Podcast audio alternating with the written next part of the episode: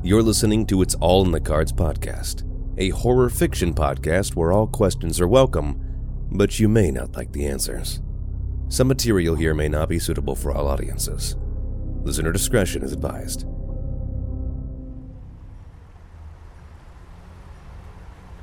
I should have done this years ago.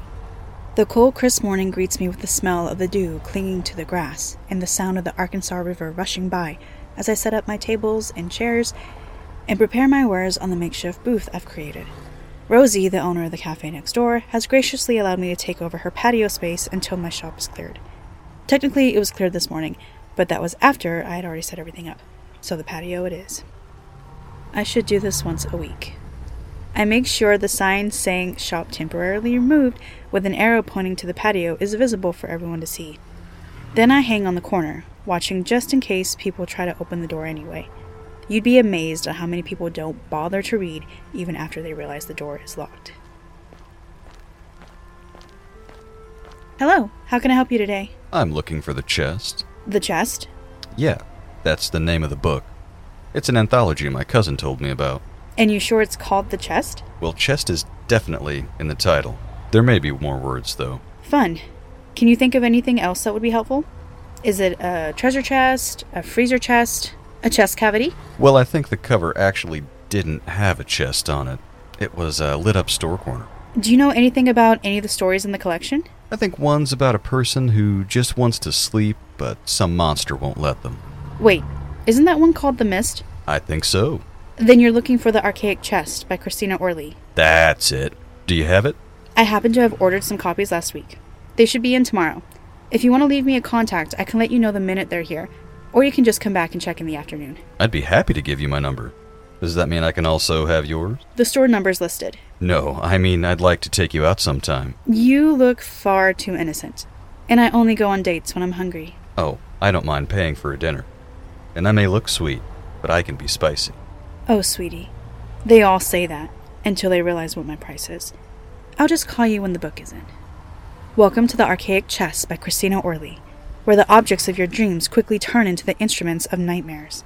From vengeful reflections, at-home clinical trials gone wrong, and quirky party guests, to urban legends with a twist, these 12 stories are sure to keep you guessing about what might be lurking in the shadows. In these short stories, you'll learn that the allure of old things might just be your demise. Brought to you by Sleepless Sanctuary Publishing. You can purchase the collection at Amazon.com. Link in the show notes.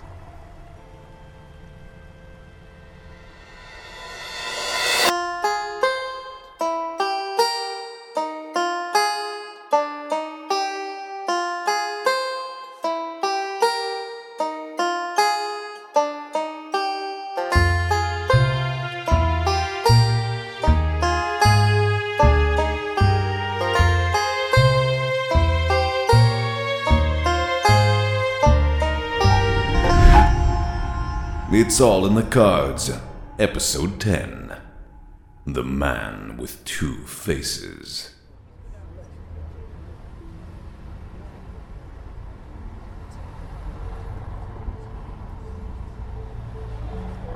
Several of my morning regulars make it by and give me a bigger tip than usual. Part of me wants to assume they're being extra gracious because they know I can't open my shop, but I know it's really because they want me to blab. Now, normally, I don't care. I'd blab to the world, especially with how the lieutenant was grumpy with me. But right after the customer asks, the lieutenant just so happens to turn the corner and get in line for coffee. I may not like him, but that doesn't mean I need any more enemies. I need the cops to play nice. I'm sorry, but I can't divulge any details of what happened. The whole group of regulars deflate as they learn they're not getting any info out of me. They can be disappointed all they want as long as they buy some coffee. After I serve the last customer in line, the lieutenant approaches me. Morning, Miss Albright. Might I have a word? I have no one to watch my booth for me. Then let's step over by the tree so we can see when a customer comes up for service. Fine. Everyone watches us as we stroll from the patio down the riverbank to the white alder tree. I'm slightly disappointed when no one tries to move closer to listen in. Not for the attention, just for the annoyance to the lieutenant. I fight my natural urge to lean against the tree, so I rest a foot on a root. The lieutenant stops in front of me. What do you need now? I've Found some more interesting things about you, Miss Albright. I was hoping you could just shed some light on the situation for me. Oh? Yes. Looks like you were the one who called and gave the tip about Brooke Statton's body in the Muldrow murder case. Said to have a brush with the murderer. Yes. I gave a statement and video evidence of what he looked like to the police. It looks like you were also named in having a helping hand finding the teenage girl just a few weeks back. And? And just last night, before you returned to your shop and found the New Myers bodies, you were caught on camera at the fire department, dropping off another missing child. What's your point, Lieutenant? Well, let's start with last night. Why didn't you take the child in and call the cops to come get her? Me? Keep a baby at my apartment? Do you know how loud those things are? And how'd you happen to find the child? Magic. The good lieutenant is not amused. Ms. Albright, a part of me wants to warn you about taking justice into your own hands, but looks like you do involve the cops when you can, so why do I get the feeling you're up to something? You still don't trust me. That's why part of you still wants to threaten me. I said warn, not threaten. 6 one way, half a dozen the other. The lieutenant steps towards me and turns, looking up to my shop. I stare with him. It's easy to forget what you have when you don't take time to enjoy the view. You know, despite whatever feuding you two are doing, Miss Beckett recommended that I use you as a retainer going forward. She's probably just too lazy to carry on helping you, or didn't want to dirty her lily white hands anymore. She said she'd known you her whole life. How come I don't know you? We both grew up in Mountainburg. I asked her the same question about you. You remember Chainsaw? That lanky boy that set half the town on fire when his invention blew up? Yeah, I remember him. Chainsaw had been a few years younger than Roslyn and I. I remember he lived on the same block she did when she and her mom lived in town. Sometimes Chainsaw would ask if we wanted to go ride bikes with him or play a game of basketball. When my mother was killed and Roslyn's mother became high priestess, they moved further out in the middle of the mountains. I saw Chainsaw only in passing at school. That was my boy. Was his boy. I'd forgotten. Chainsaw died in a fiery car crash the summer I graduated and took control of the store. He was a bright kid. He just knew he was going to invent the next big thing. The lieutenant smiles. You know, he sent MIT a blueprint of some electric engine design he came up with. They paid him for the patent to use part of it. I didn't know that. So part of him was able to carry on. The grief of a father threatens to overtake the lieutenant, but he swallows it down. It's all any of us can hope for. That a part of us, some action that we took, directly impacts the lives of others that come after us. With that in mind, I do hope you'll consider helping me on cases that may need your assistance. So you can keep tabs on me easier? That, and Rosalind says you can offer more than her. I doubt that statement, but wouldn't mind giving you the chance to prove me wrong. I'll think about it, Lieutenant. Right now, I just want to enjoy this lovely morning air before I have to clean up whatever mess your team left my shop in.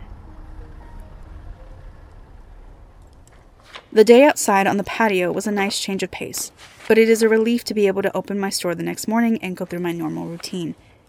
Coffee with the regulars, a few books sold, and a reading with a newly engaged woman who wanted to be told all about her future full of fat babies and a long marriage. I left out the parts where her husband cheats on her constantly and her indulgences of her kids lead to ungrateful adults who never visit. She didn't want to hear it anyway. I'm busy wiping down the coffee area before locking up the store when I hear the bells jingle over the door. I sigh and put on a smiling face to greet my last-minute customer. Good evening, how can I need your help! He clearly does, judging by his appearance. A rumpled suit stained at the hems with a thick layer of mud, his dark hair mussed as if he had been running his fingers through it all day. But the thing that makes my smile freeze on my face is his eyes. I could see the whites all around the blue of his irises, and his pupils are so large they look like black holes directly to his soul. This man is having a hell of a day. Would you like a reading, or just some general life advice? Because barging into a store as it's about to close is usually frowned upon. His hands fly to the sides of his head, raking through his messy curls. I'm sorry. I don't know what else to do. Something's been happening to me. I don't know what it is or how to stop it.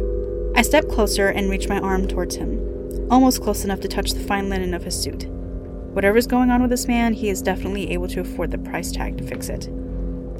Let's go in the back room and you can tell me what's been going on. I gesture towards the reading room, stopping only to lock the front door before following him. As he pushes the vervain curtain aside, I see him flinch. He tucks his hands closer to his chest, protecting them from the feel of the vines as he moves inside. I watch as the long strands that touch his bare skin begin to wilt, the green of the leaves browning in an instant. This is going to be a long night. He settles himself in the chair across from mine, his hands still together, but his whole body tense, his shoulders and arms drawn in tight, making himself as small and still as possible. I lay my hands flat on the table and stare at him. Let's start over, shall we? My name is Jade. He gives me a small smile and a wave. I'm Stephen. Gritting his teeth, Stephen gives his hand a small shake, as if something small had just stung him. He looks down at the back of his hand, searching for the mite responsible, but there's nothing there. Now, Stephen, what's been going on? I don't know. If you don't know what's going on, how do you know something's wrong? I don't remember anything. He runs a hand over his face and takes a deep breath to calm down. I don't know what's happening because I can't remember. When did you first notice you were losing parts of your memory? About a month ago? Maybe two. It's hard to keep track of. It all seemed so small at first. I'd wake up wearing jeans when I know I went to bed in pajamas, or have dirty shoes on beneath the sheets. I thought maybe I was, like, sleepwalking, you know? My sister used to do that as a lot of the kids. So it kind of made sense that I would do it too, but... Then it happened during the day. It was a regular work morning. I straightened my tie in the mirror by the door. My husband, Jonathan, came up behind me and kissed me on the cheek. His smile always helps me start my day off on the right foot. Tie still in my hands, I turned around to give him a better kiss before I headed off. I pulled my collar down and put my jacket on, thinking about our date night that evening. The thought had me leaving the house with a huge smile on my face. One that I saw reflected back at me as I reached for the car door to leave. But it wasn't the car door handle that I felt in my hand. It was my phone, vibrating as it rang. I wondered how it got in my hand, and as I answered, I looked up to get in my car, but it wasn't there. Neither is my driveway, my yard, my street, my house. I stood in a rolling field of tall grass. My heart raced as I stared and circled, looking for something, anything to give me an idea of where I was. I saw a barn and a house far off in the distance, but other than that, there was nothing. I hyperventilated as I brought the phone up to my face. Steve, are you there? Where are you, babe? I've been waiting half an hour for you at the restaurant. I don't know. I don't know where I am, and I don't know how I got here. Honey, can you come get me? What happened? What do you mean? Are you not at home? I saw your car in the yard when I drove by earlier on the way to the restaurant. I was walking to my car, heading to work, and then I was here. Where is here, babe? You're scaring me. Yeah, I'm fucking scared myself, Johnny. Let me send you my location so you can come get me. I used my location app to share where I was with him.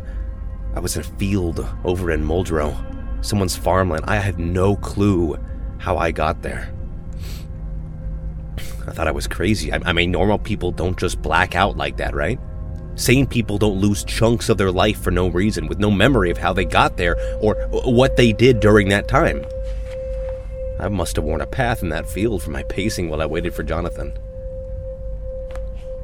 It happened again a few nights later. That time, I apparently drove before I walked. It took us a week to find my car, too. The police had towed it because it was parked illegally somewhere in Saline County. I ended up getting fired because I didn't show up to work. They wouldn't believe that I lost so much time without knowing what happened. I thought I was an alcoholic or on drugs or something. But even though the drug test came back negative, they were convinced I had duped it somehow. And the hardest drug I've ever done in my life was weed back in college. I reach over and pull my tarot deck as I listen, readying myself emotionally for the reading. Stephen continues to scratch at his arms and legs, his anxiety so high I can almost choke on it. But something else is here as well. Whatever is going on with him, my vervain already told me it was going to be taxing. I hope I can still help him without dirtying my hands too much. I didn't know what else I could do. But I knew I had to do something. I had this feeling, you know, deep down in my gut. I felt like something bad was happening. Like I was doing something evil or wrong every time I lost myself. And I needed to find out why. I thought it might be a tumor or something, so I went to the doctor. They did scans and tests, put me through every type of machine possible, but they didn't see any reason why I'd be losing time like this. In the end, they just prescribed me sleeping pills and told Jonathan to keep an eye on me. And I tried the pills, but the weird mornings didn't stop. I even put cameras up in my house to see what I was doing when I wasn't conscious, but all I caught was myself turning them off. He shrugs, shifting his shoulders beneath his suit. Unconsciously, he scratches at the back of his hands, leaving long red marks behind on his skin. Did you look normal on the camera? What? When you saw yourself on camera, did it look like you? Or did you look different? His eyes go wide and I can see the blood drain from his face. How did you know that? I raise a hand and gesture to the store. It's not all pretend here, Stephen. I have many skills that assist with my readings. That's why you came to me, right? He nods. I guess I was hoping you would. It's not that it didn't look like me on the camera. It did, but a weird version of me, you know? Like, the quality of the video wasn't the greatest. My hands, they looked almost like claws. And my eyes. Yes? They looked black. Like, my whole eye was missing. But there was something dark that was filling the space. I watched him for a second, taking in the distress on his face, his clear blue eyes. I couldn't imagine this man looking evil, but then again, evil comes in pretty packages, too. So why now? If this has been happening for over a month now, why did you wait this long to come to me? Tears well up in his eyes as he looks across the table at me. I can't find my husband. I nod. Of course, he wouldn't try his last resort until the consequences were right in his face. I shuffle the cards and begin to lay out the spread. Tell me what happened. It hadn't happened in a few days. Almost a week. I was starting to think it was going away, that I was getting control over my own mind again. I thought I could do something bigger, you know, just by myself, so that I could prove that I was getting better. I had an interview lined up for next week, so I told Jonathan that I was going to go on a dry run to see how long the drive took, see what people were wearing when they walked in, that sort of thing. It makes me feel better than going in blind. He gave me a hug and a kiss for luck, and I walked out the door, and then... I wait, letting him take a breath so he can get everything out. It can't stay inside him forever. Then I woke up. I was still in the house, but now it was dark outside. And everything... Everything was destroyed. Destroyed how? It looked like someone had ransacked the place. Our bookshelves were emptied, papers all over the floor, lamps overturned and broken. It was a mess.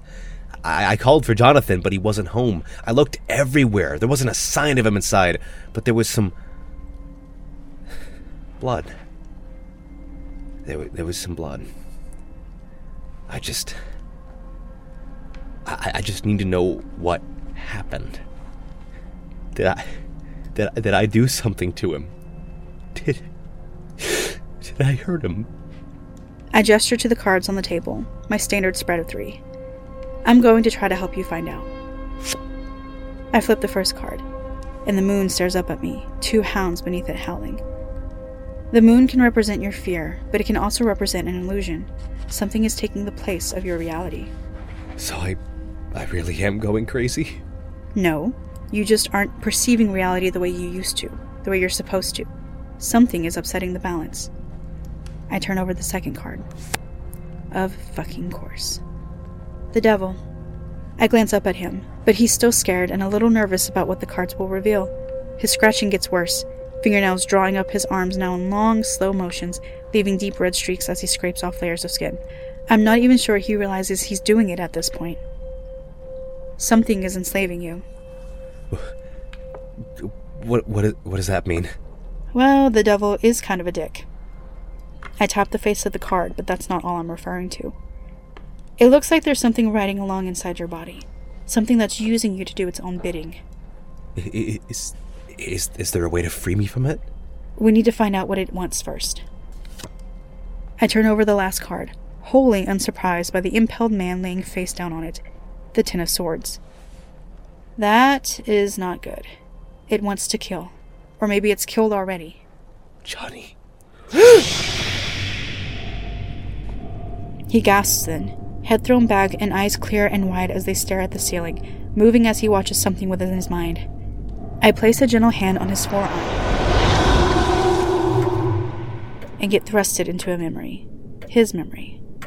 I stand in a mid-century home, complete with restored vintage furniture that probably costs more now than it did back then. Before me is a lanky blonde man, sprawled out on the couch and reading a book. The doorknob jiggles, making the man jump from his seat. He moves slowly to the door, cautious, but the shape he sees through the stained glass makes his shoulders slump in relief. Whatever it is, it keeps turning the doorknob, even as he tries to unlock it. Hey, relax. It's okay if you forgot. He gets the door open, smiling at the person on the other side, but that smile falls from his face as he takes them in. Stephen pushes through the doorway, smiling wide with black eyes staring Jonathan down. He reaches out both hands, fingers gnarled and clawed, and grasps for Jonathan's throat. He claws at Stephen's hands, trying to loosen them, but there's a strength in the man that he didn't have before. They blow through the room as they struggle, knocking picture frames off the walls and toppling lamps. Stephen grunts in effort as he tightens his grip on Jonathan's throat, cutting off the faint wheeze of air he was able to maintain. Jonathan slips on spilled paper, losing his footing and dropping to his knees. At the mercy of Stephen's hand still grasped around his throat, nails bared and digging into flesh. Stephen climbs on top of him, pushing Jonathan to the hardwood floor. The man struggles against him, face purpling with the effort. The lack of oxygen is already weakening his limbs, legs kicking futilely beneath Stephen. As he slows, Stephen's grin grows wider. Carefully, he loosens his hands, and Jonathan pulls in a raspy breath of air. One breath, and then another, and Jonathan opens his eyes to stare at the thing inside of his husband. He tries to smile, still confused, but was hoping it was all some kind of joke. That's when Stephen tightens his hands again, encircling Jonathan's throat and lifting his head from the floor. In one smooth motion, he slams it to the ground again and again, like a child playing with a doll. He continues long after Jonathan's gone, until finally Stephen slows and stops, chest heaving with the effort. Climbing to his feet, he throws the limp body over his shoulder and walks out the door, as if nothing happened. Oh God, no! His voice brings me out of his mind, out of the memory the demon gave him back. I draw my hand back as I watch him crumble in his seat. He lifts his hands to his face, trying to cover the tears that have already spilled over. He wails, the sound heart-wrenching and sad, a cavern of loneliness echoing inside of him.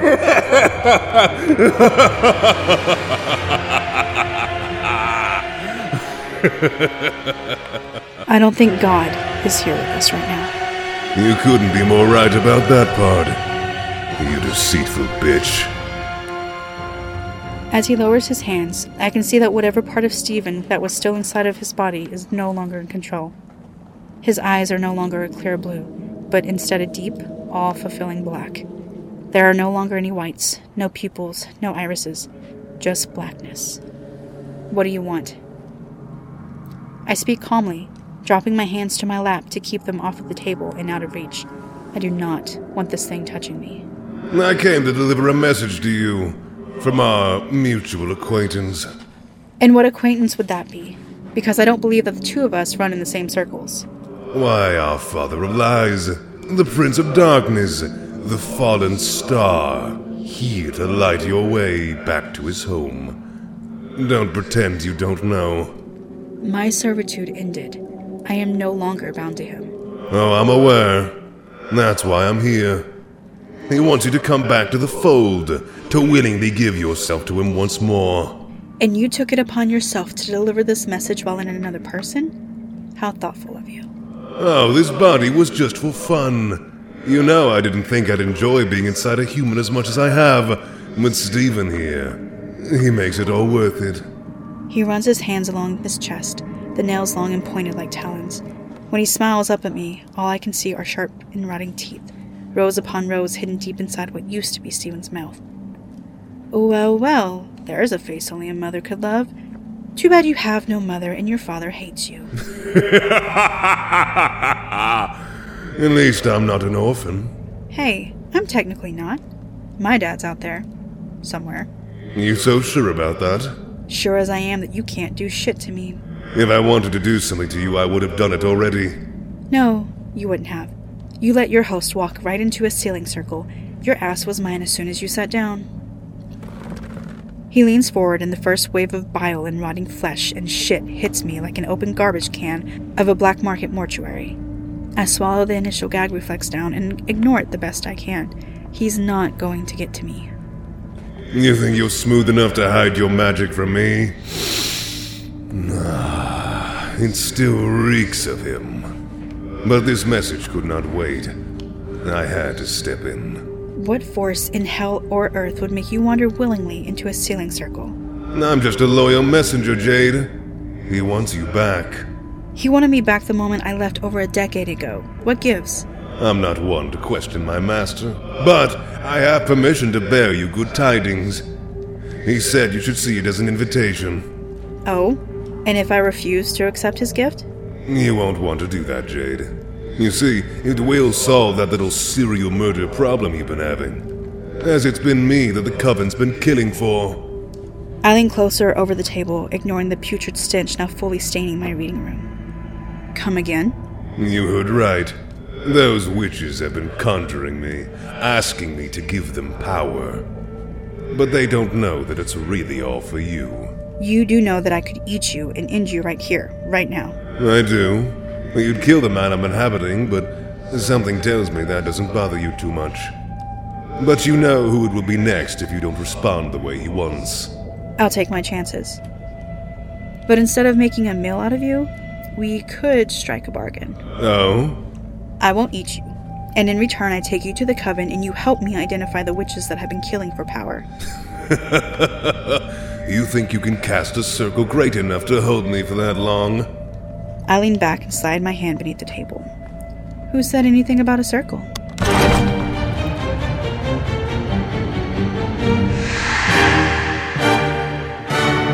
I open the trapdoor beneath the demon. For a millisecond, I wonder if he will tuck tail and run now that the circle holding him is broken. But by the growls echoing up from the shaft, we both know it's too late for him to run now. I push my power and intent down into the pit. Don't kill him, Mr. Giggles. You named this thing Mr. Giggles?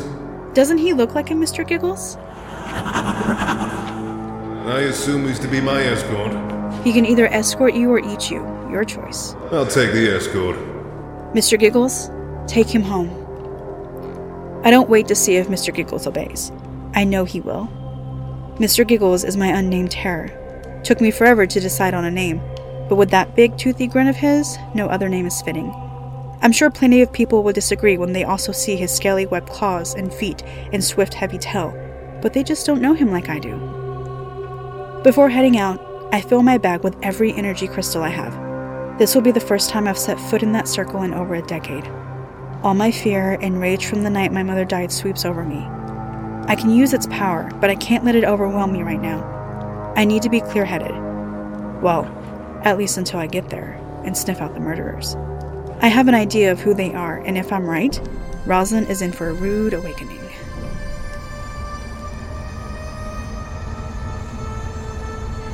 I grab my cloak hanging in the corner of the reading room and head out the door. Twilight's upon me, and the sun will dip beneath the horizon before I get there. But there's more to the mountain shadows than the dark. I wonder if I can call upon a bit more help. and make the 45-minute drive in less than 30 minutes. Finally deciding to depart near the Twin Creeks RV park, I grab my bag and get out of the car. Tying the cloak at my neck, I walk up Fort Smith Lake Road until I hit Warloop Creek. The water runs as wide as the road, the depth teetering back and forth from shallow walking to swimming level, depending on the time of year and end you're on. A smile forms on my face as I can't help but to think about some fun times I had at various lakes of this creek. But that's a long time gone, never to return, and rightly so. For those were childish things before my focus cleared to one specific purpose. I'm happy I'm finally returning to that purpose, though in a very roundabout way. The full moon gives me some light to follow until I hit the canopy of the forest. I follow the southern banks of the creek as I can, but it gets treacherous in several places. Finally, I come to the bend in the creek that signals to me to turn south. Before I begin my trek through the woods, I look back over my shoulder. Mr. Giggles? The flow of the creek is interrupted ever so softly by the dripping of water as Mr. Giggles makes his way out of the current and onto dry land. The soft squish of the mud turns into hard crunches as he breaks branches and leaves beneath his large webbed feet. He stomps up to my left side, just inches behind me. The putrid smell of the demon wafts up, so I know Mr. Giggles didn't lose him. I had no doubt, really. More worried about the state of Stephen. How can I go and accuse these bitches of murder if I've murdered a man myself? I mean, at least right in front of them. But it's not long until Stephen coughs and gags on the water Mr. Giggles surely dragged him through. You call this an escort? If I were you, I'd keep quiet until we get there. There are things in these woods older than you, and a lot less merciful than me. I make my way south through the trees. My sight is blind, but thankfully I don't need it. I release my power into the earth and let it guide me through the woods. The forest is alive around me, mockingbirds and whippoorwills singing their songs in the distance, but quiet and make themselves still as we pass. Mr. Giggles is nothing to scoff at, though a fool on Halloween might venture to do so. Mr. Giggles is what the mountain folk called the Gowrao, a dragon-like creature with large tusks standing over 12 feet tall. I can't take credit for the creation of Mr. Giggles, but I can take credit for his nourishment and mentoring. I remember when he was just the size of a salamander. He fit perfectly in my hand. I could have crushed him then and used his powers for rituals, but I've never been one to kill for the sake of killing. Everything has a purpose. Tonight, mine is as clear as day. It's several miles walking through the darkness before I reach the circle. The firelight guides me for the last mile, its small glow growing to its true blazing side the closer I come. Their singing echoes through the forest as we approach. I remember this song. This particular song is one from before the coven transitioned to worshipping Hecate, the song of sisterhood, of all making the one. Its melody makes my stomach turn. Their songs stop as Mr. Giggles and I near the circle. 16 witches turn our way, staring into the woods, waiting for us to step out of the darkness. Their circle of magic has already been raised. I can tell by the twinkling on the edge of the circle hanging over the boulders that serve as their boundary to their sacred land, like a window or glass shimmering in the light. I made my way up to the door. The pretty fair witch came over the floor. I asked her to open the door. It rained, it hailed, it snowed, it glowed, and I got wet. The door opened, the door opened. I begged her to open the door. The neophytes nearest to me parted away from their dearest sister's arms. At least they're smart enough to fear me. I finish my song as the firelight kisses my face. Only a handful of witches visibly relax when they see it's me, and more than half tense all the more. I can taste their fear from here, but their circle has already been called upon. The thrum of their combined magic vibrates in the air around them, almost as heavy as electricity. Roslyn steps to the center of the circle. Sisters, do not fear her. She is here on my invitation, though never without her theatrics. As you have already closed your circle, I ask that you open and permit me in. Margot steps forward from her spot in the rim of the circle, anger and fear apparent on her face. She is not alone. She brought some sort of abomination with her. You cannot let her enter this circle. Rachel steps forward as well. She is not a threat. She is a welcomed guest of the Sisters of Hecate, and we should treat her as such. She is allowed one guest to escort her if need be. That thing is a monster! You will both stop your prattling. The two step back into the rim of the circle. Roslyn slowly, gracefully strodes to the edge of their circle less than 2 feet from me. The firelight casts her white lace dress in an orange glow, the aroma from her crown of honeysuckle sickly sweet, and a welcome contrast from the putrid stench of the man beside me. Roslyn leers up at Mr. Giggles and smiles. You really kept that thing alive, huh? Alive and thriving. He's carrying a witness that you would be interested in hearing from. She stares at me for several seconds, and I stare right back, giving nothing away. There's a piece of me that Roz will always be able to read, but thankfully, it's a piece that's not that deep. She pulls an athame out from her dress. Holy shit, her dress has pockets? Just don't be stupid tonight, Jade. Jade Albright, it is better that you should rush upon this blade than enter the circle with fear or rage in your heart. How do you enter? Her addition to the traditional pledge does not escape me. She doesn't trust me not to be stupid. With broken love and broken trust. Jade, come on. Rachel speaks from my left, leaning over one of her sisters to look at me and nag me like the motherly figure she is. Sometimes I think she's worse than Rosalind. I pledge to enter with good tidings and only ripples of anger, for anger is appropriate to your coven tonight. See? She means us harm. Quiet. Roslyn methodically raises the athame between us, breaking the circle to allow me in, but not without payment first. She raises her free hand. I must insist. Why would you recommend the good lieutenant to employ me if you still don't trust me? Because it would be good for you. And I would be a foolish high priestess to ask anything less for you to enter our circle. And I must insist your pet stay out, though your witness may enter. Fair. I put my hand in hers. She presses the tip of the athame into my index finger until she draws blood. Making sure a good smear of crimson rests on the blade, she pulls away. She raises the athame and finishes breaking the circle enough to let me in. Mr. Giggles? Giggles tosses Stephen into the circle like he's a rag doll. The coven gasps and grimaces, as if none of them had dirtied their hands with the real craftwork before. The man dusts himself off and stands. Where am I? Why am I here? That's enough hiding. Come out and let's get this over with. Stephen winces and cries out in pain. The sound of cracking bones and cartilage rings out into the night as the demon, once more, takes over my customer. Once settled back in control, he smiles around at the coven. My. Look what we have here. You let a demon into our circle? How could you do this? You've endangered us all. Destroy it! Destroy it now! 3 witches moved to do as someone shouted.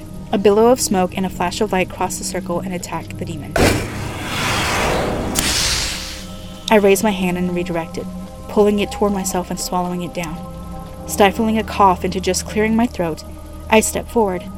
The smoked witch turns out to be Margot, though I don't recognize the other elemental witch. You do realize that attacking a guest is grounds for dismissal at the very least.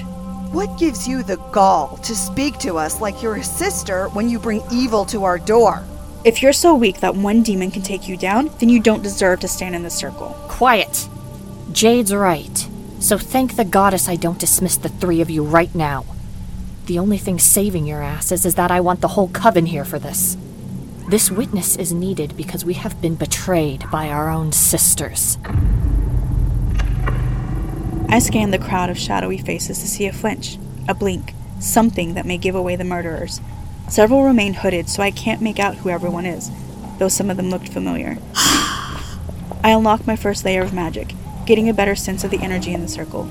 Half are worried and half are shielding so hard I can't tell.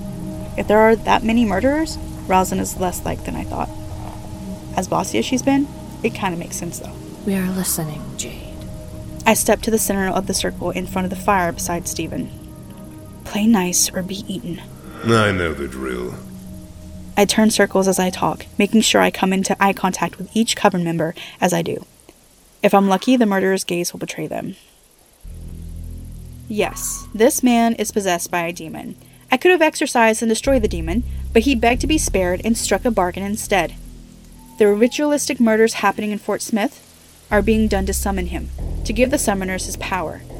These summoners are in your presence tonight. I have brought him here to identify them. The fire crackles as I speak. All of the sisters look equally distraught by this information. If I was the murderers, I'd be scared shitless right now, too. The coven is well within the bounds to banish and turn the betrayers into the authorities, or to seek swift justice by the hand of the high priestess in the name of their goddess. I keep my guard up, waiting for one of them to run. They have no idea what waits for them if they break the circle and dart into the woods. Give us the name, and our bargain will be complete. Let me out of this circle first. You know that's not happening. Why should I give a name freely in a circle I cannot escape without help? So help me, pest, I will eat you where you stand. And if you somehow try to flee, Mr. Giggles will have you instead. These witches will try to destroy me anyway. Oh, calm down. They'll only exorcise you, if they can even do that. Now show us before I change my mind and break the bargain before you uphold your end. He looks at me and slowly lifts both hands until he stretches out like Jesus on a cross. What the hell are you doing? Grandstanding. What's it look like? How does this help identify the murderers? Oh, just give it a minute. And keep an eye out. They'll reveal themselves. His power thrums through the air, thick and powdery to the point I cough on it. Roslyn clears her throat, also sensing it, but the other witches just get twitchy. As I turn to scan the circle, though, I notice two of them are not twitchy at all. Two of them are still as statues, and it's none other than Margot and Alexis. They're strong, I'll give them that, but too strong for their own good. Whatever he's doing to them, they're trying to hide it, not react. Their blank faces single them out. Margot? Sweat glistens on Margot's cheek as she collapses to her knee in a bow. Yes, High Priestess? Rosalind's demeanor changes as she closes the distance between her and Margot. She lifts the suffering witch's chin. I've known ever since we visited Jade's bookstore. Did you know that? Margot says nothing, but she begins to shake ever so slightly from the tension of keeping it in. Please, Roz, make him stop. Stop what? What are you feeling? But it's Alexis that finally gives in. Hyperventilating, she falls to her knees and tears her robe off. Beneath it, all she has on is a white tank top and flowing skirt. But even in the firelight, we can see the raw, red, open blisters forming on her arms. She screams. Margot joins her. But Roslyn does nothing to stop their suffering. I thought she might plead with me or the demon, but she doesn't. Maybe Roslyn grew a backbone while I was away. Being High Priestess may suit her after all. These two sisters have broken trust and faith by going against our path to worship Hecate. We have done what the crone wishes. We have followed the darker path to embrace who we truly are. We accept our flaws, our selfishness, our struggles, not give in to them. We accept all that we are to be the best of ourselves. The truth of yourselves is evident now. Killing in the name of power, poisoning our collective magic. We stand for virtue, honor, and integrity. It is through our charity and devotion that she deems us worthy to work with. God, it's no wonder we haven't felt her blessing in months. Your guidance is half-pledged. Your indecision and inaction to address our concerns led us to this path. It was our choice to walk it, but you showed it to us. Rosalind says nothing to that. I'm not sure if she's done listening to their whining or if she believes they're right and truly has no response. She turns her back on them and addresses the rest of the coven. To banish these betrayers, I must have your voice, sisters. Do we merely turn them into the cops, or do we use the authority granted to us by the mother to cut ties? I am not going to prison! Margot makes a break for it. I'm not close enough to stop her, and I didn't think Roslyn was stupid enough to turn her back to her and give Margot the chance. But just as Margot broke the barrier, she falls backwards and is dragged away into the darkness, screaming as if attacked. Mr. Giggles stands where I left him. Who, or what, just dragged her into the woods? Margot continues to scream a few seconds longer and then stops, but her breath is heavy as she cries. Someone help me! No one moves as she continues to wail for help. They probably think it's a trick, that whatever is out there is mimicking Margot. I know better, but I keep the knowledge to myself. I kneel in front of Alexis, who has quieted her screams to grunts of pain, but I speak loud enough for the whole coven to hear. You know the horribly wonderful thing about the Ozark Howlers? They understand revenge and torture. A howler can tear you limb from limb in seconds, but on the brink of death, they will stop and lick your wounds to help you heal, to keep you alive, just so they can tear you apart over and over. Howlers are wonderfully patient and even more loyal. I'm assuming the one you ensnared with your smoke magic, you know, the one I freed, made it back to his pack and made a point to find you. So the only way you're making it out of these woods alive and in one piece is to come quietly. What about Margot? The cops only need one perpetrator. That can be you or her. Rosalind! The howlers start on Margot again. Her screams even more pitiful now that she's realizing her fate. I stare into Alexis's eyes, letting my answer sink in with her screams. You're going to let those beasts kill Margot! What will the mother think? Our divine mother has seen fit to bless us with her hounds and strike justice on her own. Wouldn't you say, sisters? Two coven members step forth and remove their hoods. One of them is Maureen, Roslyn's mother. Cut the cord, break the bond. Cut the cord, break the bond. The break in the circle from Margot fleeing grows wider. The firelight catches the pupils of the howlers that have turned their attention to Alexis. Several pairs of orange glowing eyes peering at us from the darkness. The coven collectively gasps at the sight. Their fear drifts through the air, and I can't help but to breathe it in and bask. Mr. Giggles, please escort Alexis here to the cops. If she tries to escape, kill her. And Alexis, please, I beg you, try to escape. Carly, Alyssa, go with them and confirm Alexis makes it to the authorities. I identify Carly and Alyssa from the sheer panic on their faces. Geez, you show up with two different types of cryptids and no one feels safe. Mr. Giggles, these two young ladies will help you. Do not harm them. Mr. Giggle gives me his grunt of compliance. I feed him some of that fearful energy as a treat. I give you my word. Mr. Giggles is focused on keeping his prey in his hands. He will not harm you, and, as long as you trust that, he will ignore your fear. Alyssa nods, but Carly is still uncertain. Both witches still do as told. Good to know they are not of the faction against Roz. Now to figure out how many are. Roslyn grabs Alexis and hauls her up. As soon as Roslyn shoves her out of the circle, Mr. Giggles heaves her up into his arms. Carly and Alyssa follow behind. Mr. Giggles leaving without me was not the plan, but I think I can still do this without him. I did not realize how divided this coven was and how much it crippled them. A scurrying in the trees alerts me to some of the howlers breaking off from torturing Margot, to growl and nip at Alexis, dangling from Mr. Giggles' arms. She cries out and wriggles in his grip, but Mr. Giggles holds her tightly. I didn't expressly forbid Giggles from letting the howlers hurt her on the way, so I wondered how much he'll allow. Not it! Please! Rosalind!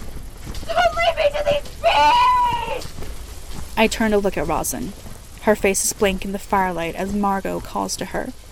It breaks something in Roslyn to leave Margot to her fate. And for a moment I think her resolve will shatter, but she shakes it off. Our circle has been tainted with the blood stains on our hands. We must do what we can to help atone for our egregious oversight. Before any of that, I believe you owe me something. Roslyn smooths her skirt and then clasps her hands in front of her. I invited you here tonight, but I owe you nothing. Not you. At least not only you. You who were there that night owe me an explanation. Goddess bless, Jade. When will you stop this? When I have the answer, or when your whole coven is wiped off the face of the fucking earth. That got everyone's attention. I feel it. The rage that's been boiling beneath the surface of my focus all night. I've done what I needed to ensure that the cops don't continue to sniff around my shop, but I have not done what I have longed to do to this coven for over a decade. I finally have my chance. I lift my hand in the direction of the pack and open myself to Domino, the howler I saved. By blood I call to thee. Through the wailing in the darkness, a set of glowing eyes turns to me, and then another, and another. Bless my mother for raising me around howlers. Three of them bound through the break in the circle before anyone can move. They stalk around me, snarling and growling at the coven members. I'm surprised none have left the circle. But maybe they're all smart enough to know they're no safer outside of it. They're used to being safe once they draw it. I bet most of them have never dealt with a broken circle. Calm, sisters. She cannot hurt us. Oh, shut up. Where is Sister Maureen? A few visibly fight to turn their heads, and some cannot help but to look at the retired high priestess I asked for. She steps out from behind Roslyn and lowers her hood. The woman has barely aged a day, just a few small wrinkles and lighter hair than the last time I saw her. Maureen is the founder of this coven and was my mother's best friend, until she betrayed her and got her killed. If anyone has the answer I'm looking for, it's her. But how do I get it out of her? Sister Maureen, you were witness to my mother's murder, were you not? You will not get a new answer out of me, Jade. The only answer you need is that your mother lived and died a heroine. 16 years you've been feeding me that line. Either that ends tonight, or your coven does. You're such a fool, child. Blinded by your selfishness. Coming here and throwing a temper tantrum? For what? Do not patronize me, old lady. You have lied to me long enough. Anyone else here happen to know what happened that night? If you come forward, I won't kill you. No one moves, but my rage rises to a new level. I release the hate I have for the people surrounding me into the air. It mixes with their fear, dark and spiced like an aged rum. I know half, if not most, of these coven members were not there that night, but it makes no difference. This coven says it stands for virtue and honor, and it has neither. I've let it exist for too long. It was my mother's circle, but now I will make it a graveyard. I turn and face Roslyn and her mother, and the Howlers do the same. Your coven is but a shadow of what it was when my mother was High Priestess. Your sordid leadership has split the coven into factions. One faction so unhappy that they were willing to kill for power to usurp you. I know that hasn't escaped your thoughts, why they did all this. Why they would need that much power when they knew trying to share it with the coven would mean exile. You knew they were going to stage a coup, and you knew they would win if you didn't have more help. You let me do your dirty work for you. Even in the dim firelight against the oppressive darkness, I see Roslyn's face twitch. Did she really think I wouldn't put two and two together? Rage dances in my heart, revenge on my fingertips. I just have to give the signal to the Howlers, and they will pounce and relish with me in their blood and fear. But another witch steps forth and removes her hood. It's Sam. There's another option we have here. My rage dampens slightly as I stare at her. My anger at her hiding her identity is nothing compared to this rage I've held onto since my mother died. But somehow seeing her makes me hesitate. She stands between me and her aunt and grandmother. In this moment, I don't see a lost teenager. I see a strong young woman. I see me. First, call off the attack on Margot. And why would I do that? She enslaved one of them and treated him horribly. They deserve their revenge. But not my aunt's. She's acting like a woman scorned. If there's one thing I've learned from this coven, it's to stand on the side of virtue. Margot deserves justice, not torture. Her mention of the coven's virtue makes me want to vomit. Then you haven't been paying attention to your own coven. All I've had a chance to do is watch and learn. I haven't had much of a chance to practice their ways yet other than the worship of Hecate. Everything you said is right. We are divided. I think we were divided before my aunt ever became High Priestess. I can't say anything before that, but I can say I know the answer to your question. Stop them from killing Margot and we can arrange a deal. She could be shielding hard enough to keep me from knowing, but I sense no fear from her, and I believe it. Her resolve sits clear on her face. I turn my head to the direction of Margot's wailing and push my intent into the rest of the Howlers. They comply and stop attacking. Margot's painful cries dampen to a moan of relief. They will not harm those who step out of the circle, but I suggest you only send two after Margot. Michelle, Nevaeh. Two hooded witches don't hesitate to fetch their sister. I wonder if that's from devotion to Roslyn or devotion to Margot, but I shake the thought away. I want to know what Sam has to say. Did Roslyn or your granny actually tell you what happened that night? Or are you bluffing to save your sisters? Do you want to take that chance?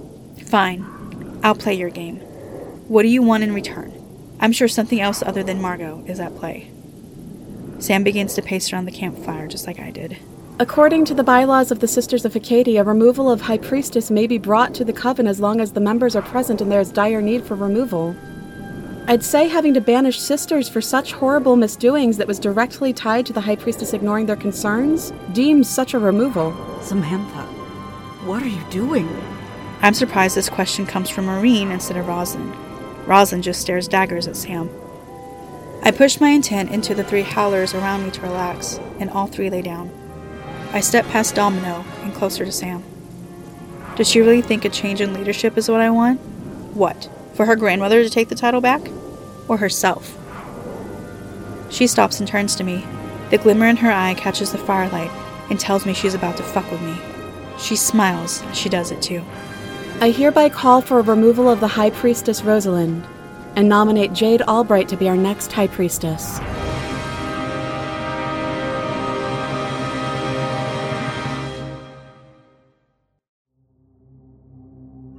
Hi, listeners. Wow, what an episode. Has this been Sam's plan all along? And how long has she known all of this? Plus, Jade as the High Priestess? That's everything she doesn't want. But what other choice does she have after everything? I don't know what Jade's next move is, but I am very excited to see what the next season holds for us listeners. This episode of It's All in the Cards podcast was written by Ashley McAnelly. The music for this episode was composed by The Arsonist and produced by Scott Thomas, featuring the voice talents of Ashley McAnelly, Scott Thomas, Jessica McAvoy, Nate Dufort, Kiana Harris, Nicole Aronis, Davis Walden, Nicole Goodnight, Aaron Lillis, Fern May, CJ Listro, Braden Wilson, and Morgan Wilson. We would like to give a shout out to our newest Patreon subscribers, Jamie Love, Edwin D., Casey Tack, Judson Terry, Chelsea Carroll, Greg W., and Ursula Person. If you too would like to support the show, you can join our Patreon and get ad-free episodes, early access, and exclusive bonus content, including our spin-off series, The Deck of the Eternals, a Patreon exclusive to our Celtic Cross Spread subscribers, premiering in April.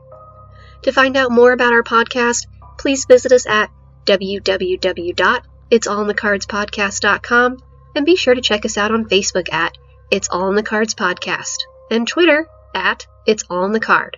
Links in the show notes. It's All in the Cards podcast may not be suitable for all listeners. Discretion is advised.